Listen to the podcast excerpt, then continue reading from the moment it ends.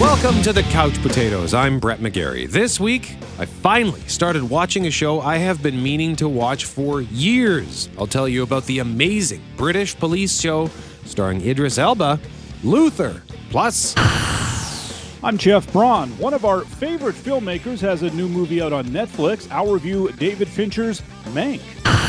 and last week I told you about how I watched that Mr. Rogers movie, A Beautiful Day in the Neighborhood, because I needed something uplifting. Well, this week I've got another dose of uplifting stuff, even though it has to do with 9 11.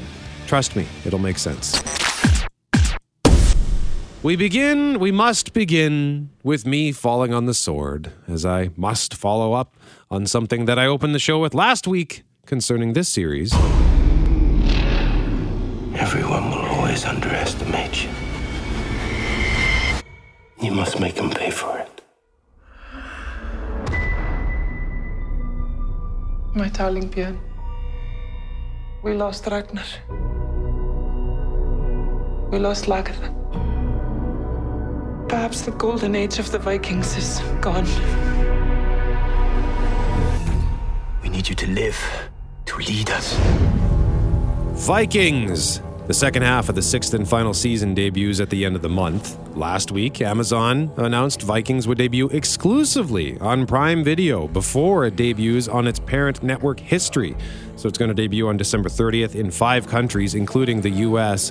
But Canada was not on that list, and there was no word at the time what the plan was for Canada. We record this show, The Couch Potatoes, on Thursday afternoons.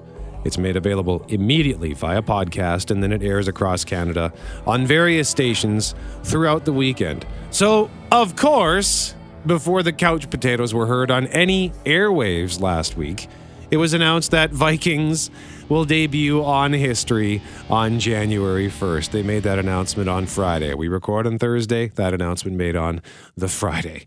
I mean, hey, that's great news, of course, but I probably should have reminded during my little rant last week. Hey, just so you know, we record this on Thursdays, and as of this moment, no word on the plan for Canada. But that's subject to change. Maybe even it has already changed. Glad it worked out that Canadians won't have to wait all that long uh, at all to see the show because I can't wait to see how they close out the season and the series. Vikings made my top 10 of the decade last year, so I am pumped. Uh, there is going to be a spin off show coming to Netflix down the road, but in the meantime, if you want to see past seasons of Vikings, you can get the first three seasons on Netflix, then seasons four through six. Uh, through Prime Video by subscribing to the Stack TV add on, which comprises a family of Corus entertainment channels like History, Showcase, and of course, global. And Jeff, I mean, we we've been, I, I don't know, if burned is the right word to use, but this uh, this is something where we get hosed by this thing all the time. Where we record it on Thursdays, but more often than not, there's either big news on Friday or big trailers or stuff that happens on Friday that kind of blows up Yep. our show. Yeah, I think more than once already, uh, the future of the upcoming James Bond movie has uh, changed its tune from what we said on Thursday by the next day or even later that day. so we've been burned by Bond many times. And just so everyone knows, after we finish recording today, um, Disney is going to announce a bunch of stuff. It's their annual investor update meeting kind of thing, and they usually drop some uh, some some. It's they spell out their plans for 2021. So there'll be Marvel news and Star Wars news. And when you don't hear it in our show today, it's because they haven't said it yet. Even though by the time you listen to it, they probably already have. And if there's anything huge, we'll get to it next week. All right, and we are going to talk a little bit about Spider Man 3 because there's been a ton of buzz about Spider Man 3 this week. So we'll get into that in our next segment as Jeff says he has plowed ahead with watching the Marvel Cinematic Universe. Phase 2 is complete, so we'll check in on that in a second. But I also want to tell you that I was pleasantly surprised to learn just the other day that the fifth season of another one of my top 10 from the last decade debuts next week. I completely forgot about it. I guess I just assumed that it would be gone for a while due to the pandemic, but turns out they fil- finished filming before the pandemic even started. I'm talking about the space show, The Expanse. My name is Marco Inaros. I am the commander of the Free Navy. With the opening of the alien gates, we are at a crossroads. No longer will Belters be persecuted. With this attack, We will show our oppressors a thing they never thought possible. The future of the belt has begun. I love The Expanse. Based on a series of books set in the future, humans have colonized much of the solar system, Mars, the asteroid belt, and for a long time they all hated each other the Earthers, the Martians, and the Belters. In that first season, an ancient alien technology is discovered, and a massive conspiracy begins to emerge. And that conspiracy almost brought the solar system to war. The implications of that technology over the seasons have turned out to be huge, and the show keeps getting better and better. It's a great story, great science fiction, great visuals. It's just great. Started off on Sci Fi in the US and it aired in Canada on Space. Sci Fi then canceled it after three seasons, but it was rescued by Amazon for season four. And wow, did Amazon's money make a difference because while they did a great job at sci fi, season four just looked so much better. So now we've got season five coming, and they're doing it different this year. When it aired on TV, the Expanse was a week to week show. When Prime debuted season four, they just dropped it all at once. So I hammered through it in like two days. So, of course, I can barely remember it uh, because it aired in December of last year. For season five, they're following the model they employed for season two of The Boys earlier this year. They're going to debut three episodes on December 16th and then a new episode weekly for the rest of the 10 episode season. The strategy worked really well for The Boys. That second season, that show had a ton of buzz for several weeks. So hopefully it helps with The Expanse to give it some more profile because I just love this show so much. There will be a sixth season and it will be the final season for The Expanse. I also want to take a moment here to tell you uh, about something. It's finally started watching the show. I've been wanting to watch it for years, but it's always one of those things where I see something about it online and I think, hey, I should watch that. And then I forget. But someone asked me about it this week, asked me what I know about it, where I can watch it. So I finally, finally got into the amazing crime drama Luther. Have a listen to some of the trailer.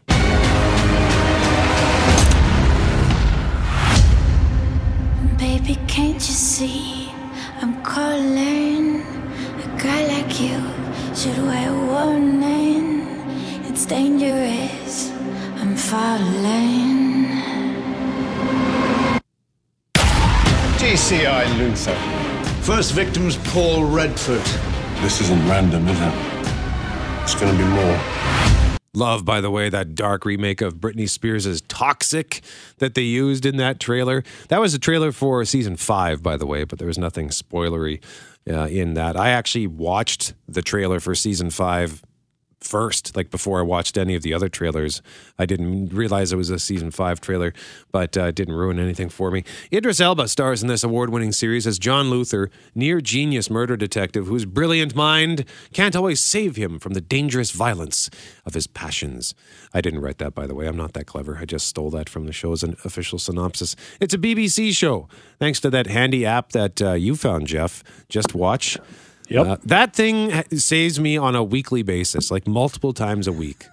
Might, yeah, I use it every single day for something. It's just, it's yeah, it just saves you from having to go through everything and to hunt something down. yeah. So uh, because of that app, Just Watch, I learned that it is available to stream on CBC Gem. Which I honestly didn't even know was a thing.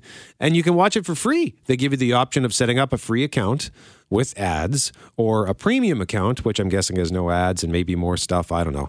I just went with a free account. It took me all of 30 seconds to download and set up, and I was immediately watching Luther, which is compatible with my Google Chromecast, so I can watch it on my TV. I would add that as far as the ads go, I think I've now seen the same Fountain Tire ad at least 30 times in the last week uh, because they don't throw in ads in every uh, sort of break. Like so like there'll be a, a break and then the show will come back and then a break and then the show will come back and then a break and then they start showing ads uh, for the rest of the episode. So uh, there are five seasons. I've gotten through three of them. And just it's classic british television. The first season is six episodes second season is four. Third season is four. The fourth season is two episodes like a two episode season of television. And season five is four episodes. Also classic british. Debuted in 2010, season two in 2011, or I should say series, because that's what they say over there. Series 3 in 2013, Series 4 in 2015, and then Series 5 didn't arrive until 2019, and a sixth series has not yet been ordered. But it is super intense, super thrilling. The crimes are crazy dark and sometimes downright horrifying, like right out of a horror movie. Uh, really creepy stuff in places. It is almost comical how every crime is so insane. But overall, I really dig this. And Idris Elba, uh, no wonder I've, I've heard nothing but good things about it. He is amazing in this show. I like him in everything he does, but in most of the movies I've, at least the ones that I've seen him in, I haven't watched all of his movies, but he's often a supporting player, right, Jeff? Like he was uh, Heimdall in the Marvel movies, or he played the super bad guy in that Fast and Furious spinoff. What was that called? Hobbs and Shaw? Hobbs and Shaw, yep. Plus Stringer Bell, of course, on the wire. Yeah, oh, yeah, that's right. I've never, I didn't actually see him in that because I still have only seen the fifth and final season of that show. But Luther is great. So if you want a, an awesome crime drama, check out Luther. Uh, once again, available for streaming on CBC Gem. Marvel Cinematic Universe Phase 2 rewatch. Jeff Braun gives us details. Next, you're listening to The Couch Potatoes. Welcome back to the Couch Potatoes. I'm Jeff. He's Brett, and I completed phase two of my Marvel Cinematic Universe rewatch this week. Hey, Cap, how do we know the good guys from the bad guys? If they're shooting at you, they're bad. That sort of says it all. Phase two includes the movies Iron Man 3, Thor the Dark World, Captain America the Winter Soldier, Guardians of the Galaxy, Avengers Age of Ultron, and Ant Man.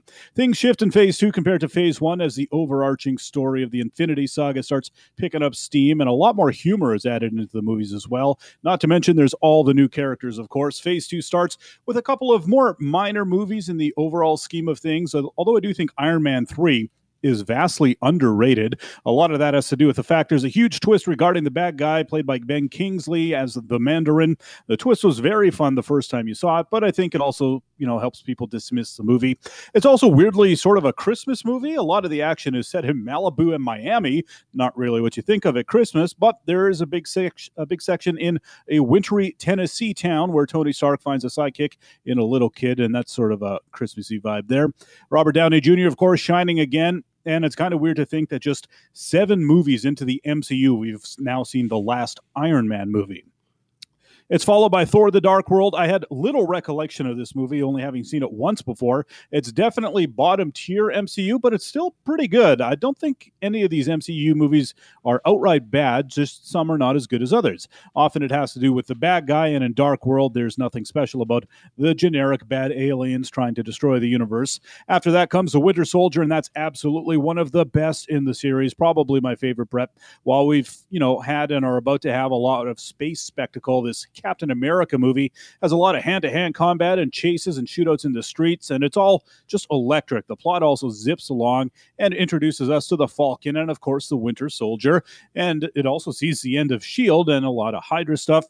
So those are fun, but when you really start getting into the Infinity Saga, you go to Guardians of the Galaxy because that introduces some crazy characters in space, as well as another Infinity Stone. It's super fun and funny, and was a wild swing that Marvel took at the time that paid off handsomely because nobody had ever heard of them before, really. Besides being a breath of fresh air, we also get our first good look at, at Thanos, who, of course, becomes the major bad guy.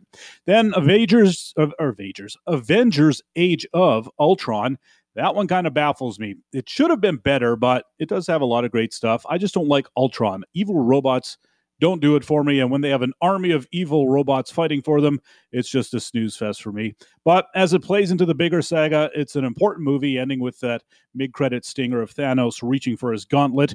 It also really sets the stage for a few different things like Hulk in space, the Civil War rivalry between Captain America and Iron Man, and of course, it also brings Scarlet Witch and Vision into the proceedings. And then Phase 2 ends with Ant Man, Brett, almost as wild of a swing as Guardians because he's not a well known hero, and the name Ant Man is not terribly intimidating. I think a lot of people laughed when they first heard Ant Man. But like Guardians, it's fun and funny, and when the cast has Paul Rudd and Michael Douglas in it, I'm probably going to enjoy the movie. So that's the halfway point of the MCU so far. 12 down, 11 to go. Civil War is next, and that's sort of like an Avengers movie because everyone except for Thor and the Hulk are in it. And we'll also be introduced to Black Panther and Spider Man. And speaking of Spider Man, there was A lot of talk this week about Spider Man. Peter? Are you okay? Happy, is that you? Is it me? Yeah, of course it's me. Stop! Tell me something only you would know. Only I would know.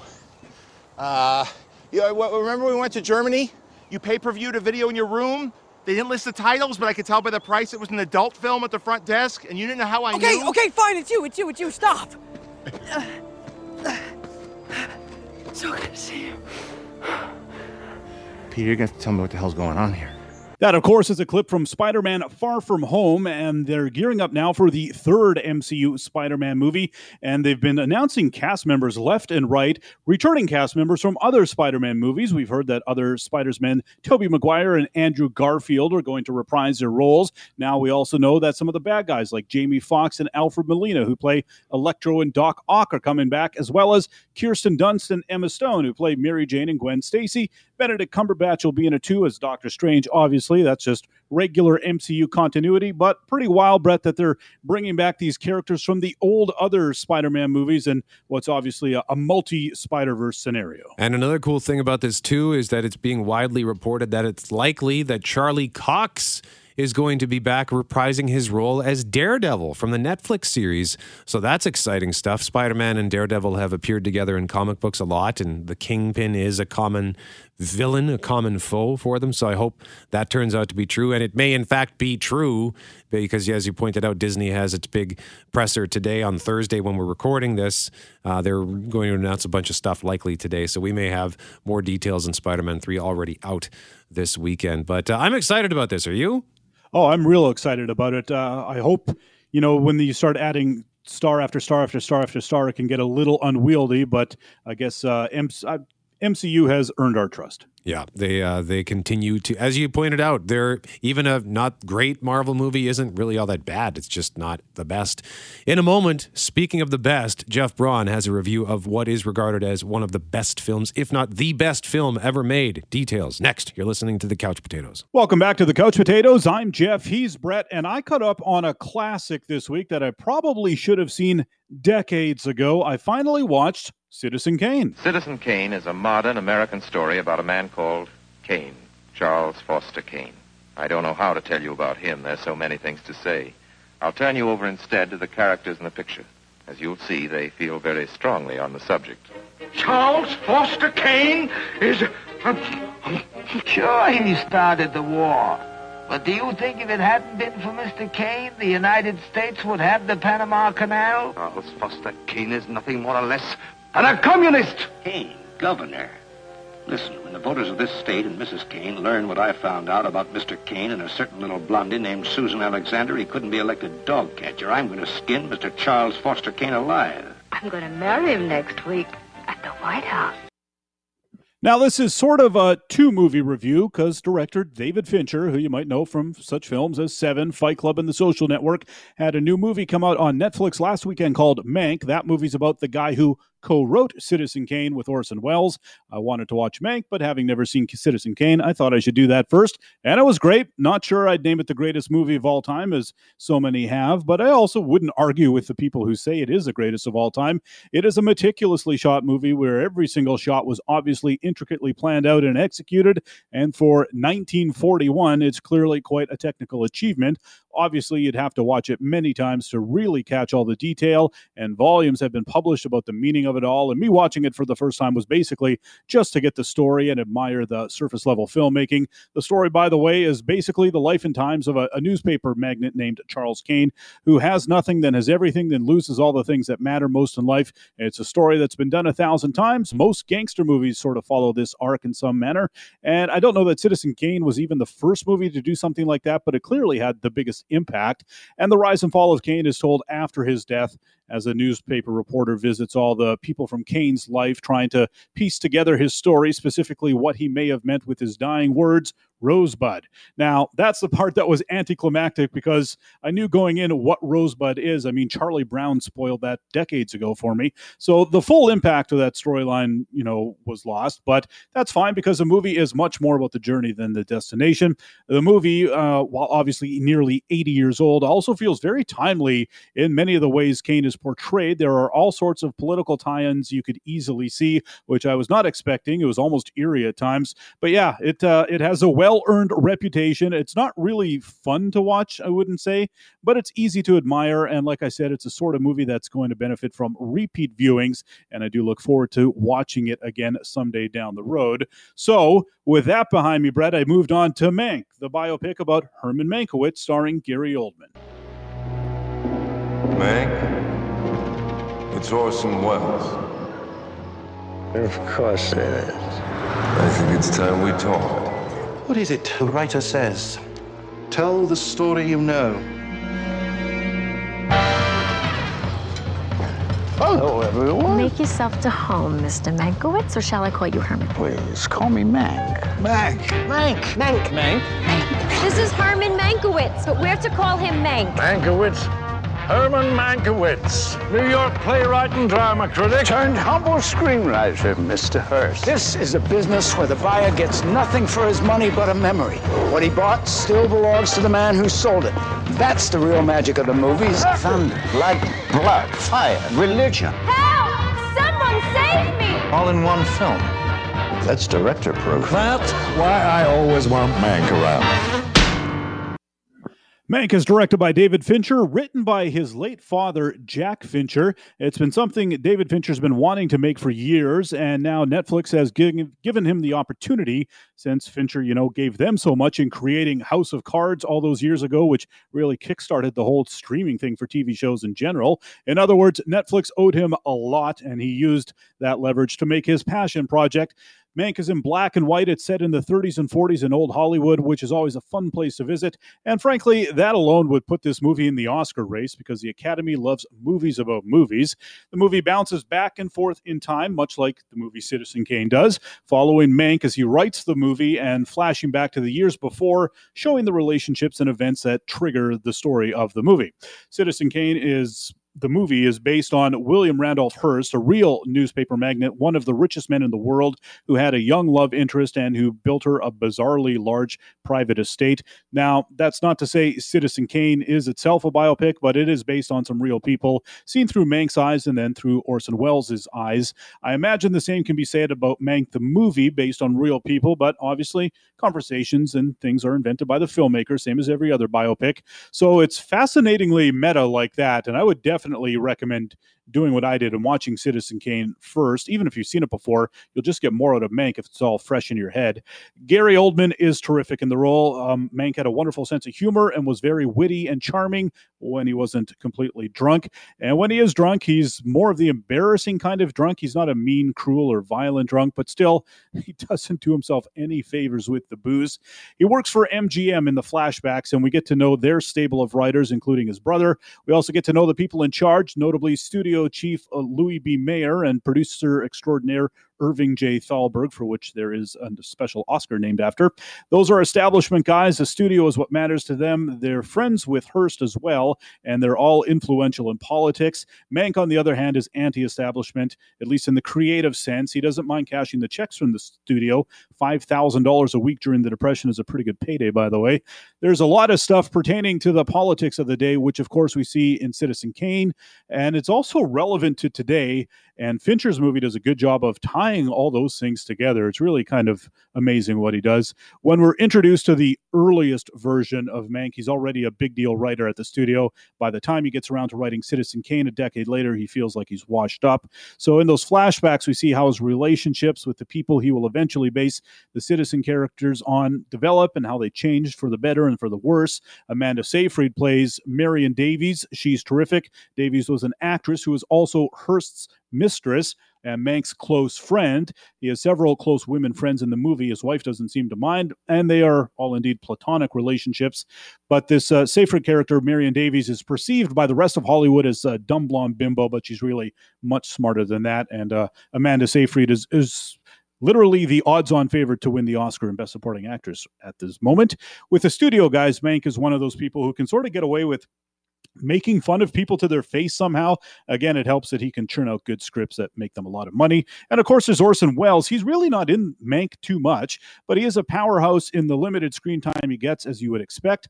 Um, sent Mank out to a ranch in the desert to write Citizen Kane away from any distractions. The only problem being that Mank had been in a car crash and had a huge cast on his leg, so he needed a nurse and someone to take dictation and type for him as he was stuck in bed. And even though it's supposed to be a dry environment, he keeps finding way to get drunk. It's all very clever in the unfolding of the story, especially like I said, if you've just watched Citizen Kane and you can see a lot of the parallels. It looks gorgeous in black and white. Fincher throws in some old timey style things as well, with a lot of scenes fading to black after at the end of a scene, like a lot of movies used to do. And like he and Brad Pitt lectured us about in Fight Club, Fincher adds those cigarette burns to the corner of the screen to let you know it's time to switch reels on the projector. That's kind of neat. The music, great again. He's collaborating with Trent Reznor and Atticus Finch like he has for the last 10 or 15 years. Overall, Mank is just a very impressive movie. I think it'll only be more and more impressive on re-watches, just like Citizen Kane. It's almost certainly going to be up for a lot of Oscars in when are the Oscars now? I think April. Although it's hard to imagine it being a fan favorite because Black and White, for whatever reason, is still a deal breaker for so many people. Um, Citizen Kane scholars, I think, would definitely I was I wrote dig it, but maybe just be interested in it because I think a lot of them are actually up in arms with some of the little disputed details of the history there. My only real gripe is that it maybe got a little bogged down with the political stuff. They could have sped through that section a little faster, I think. But uh, I had a great time watching the double feature. Um, four couch cushions out of five for Mank. Brett. Two things. First of all, the yep. black and white thing is uh, that's kind of like subtitles for some people right? Like yeah. they, they see black and white and immediately they check out, just like if they see subtitles, they immediately check out. Like I remember telling a friend about it, and I know we talk about this a lot, so I, I hate yep. to use this, but it, this is the go to example. It's Trapped, that Icelandic show on Netflix that we both uh, enjoy very much. And I told this person about it, and they said, Oh, yeah, yeah, that sounds great. I love murder mysteries. So I put it on, and as soon as she saw subtitles, I could see the light go out. I could see she was no longer interested. She tolerated that first episode, but I could tell she had no interest. She wasn't paying attention because subtitles. My mom hated movies with subtitles. A lot of people just do not like subtitles. Yeah. And I think it's the same thing for black and white. A lot of people just see black and white and think, why would I want to watch something in black and white when it's 2020 and everything's in color? I like I, I, the odd movie that's in black and white. I think it uh, sometimes black and white can almost be more immersive. Not sure how, oh, but absolutely. it is. Yeah, yeah, I agree with that. It is. It's it's really cool, and a lot of filmmakers really like it. And I mentioned how this was a passion project for Fincher. You'll, if you look through a lot of uh, big time directors' filmographies, you will see that they have a big hit. Like Woody Allen had Annie Hall, and then his next movie is Black and White Manhattan because he won Oscars for Annie Hall. He could do whatever he wanted. He said, I want to make a black and white movie. The Coen brothers had a big hit with Oh Brother Where Art Thou. Their next movie was in black and white, then nobody watched it. So the, the filmmakers love to you know at least try it out kind of thing. Same with uh yeah scorsese did uh taxi driver and not long after that came raging bull in black and white. So mm. they th- if they can do it they're going to do it. Filmmakers love doing this sort of thing. So and now fincher's got his and for his passion project and uh, uh i think he's hit a home run. I guess i think he must be proud of what he's done here. And the second thing I wanted, I observed, you mentioned that Mank was cashing checks that were five thousand dollars a week during the Depression. Yeah. Uh, so, w- what year would, would this have been set in? The movie came out in what, 1941? So, yeah, and I think the farthest the flashbacks go are like 1934 or something like that. Okay. So it's in there somewhere. So five thousand. That's a ton of money now. Five thousand dollars in 1934. So 5000 a week in 1934. That's the equivalent to uh, $97,000. So it, it, would be like he if he was cashing that check today, he'd be pay, being paid $97,000 a week. So That's he, amazing. He was clearly a rich man. So and he's the writer the writer. Like the movie stars got more than that, of course, right? But it was also even in the depression. I think people that's when people want the movies, right? Because they want something to distract them from their problems for two hours.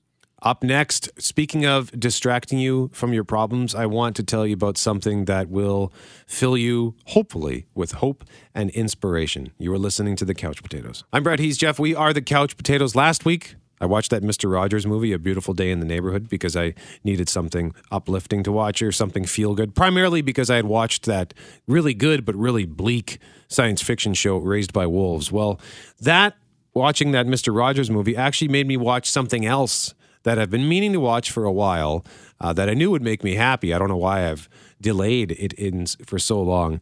It's called You Are Here, a come from away story. And yes, this has to do with 9 11, but just listen to this.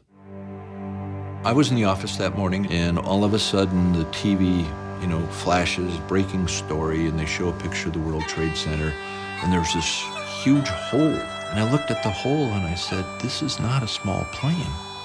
At the back of my head, I know that mom's in the air that day. My co pilot and I are sitting there, and the air to air frequency said that an airplane had hit the World Trade Center. With that came the word terrorism. The 737 just hit the World Trade Center. This is real world. Next thing we hear is the New York airspace is closed. Then all of the U.S. airspace is closed.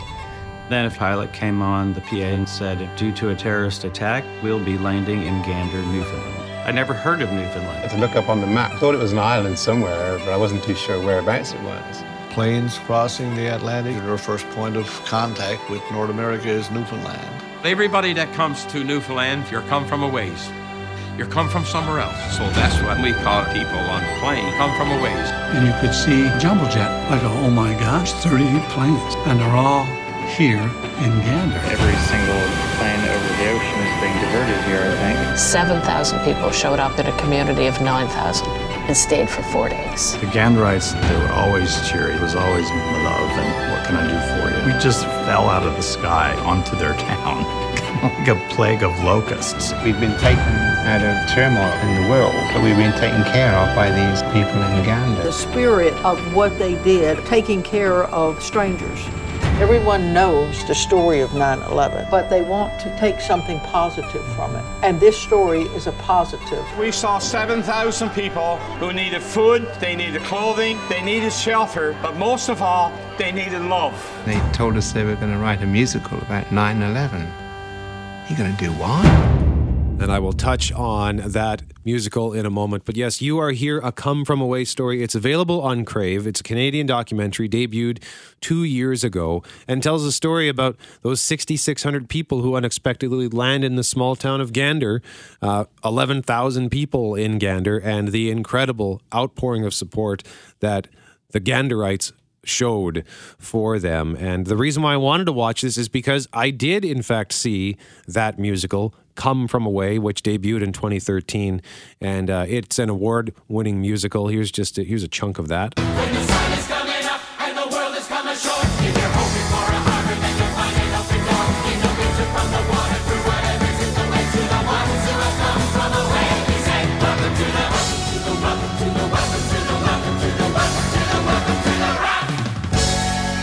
I saw that musical come from away in uh, early 2019, and or was it 2018? I think doesn't matter. And uh, the person I w- went with this woman who looked at me throughout because I, I kept crying because it was overwhelmingly emotional, good, sad, happy, and it was just such an amazing musical. And she looked at me and said, "Are you all right?" As in, like, what is your problem, dude? Stop crying.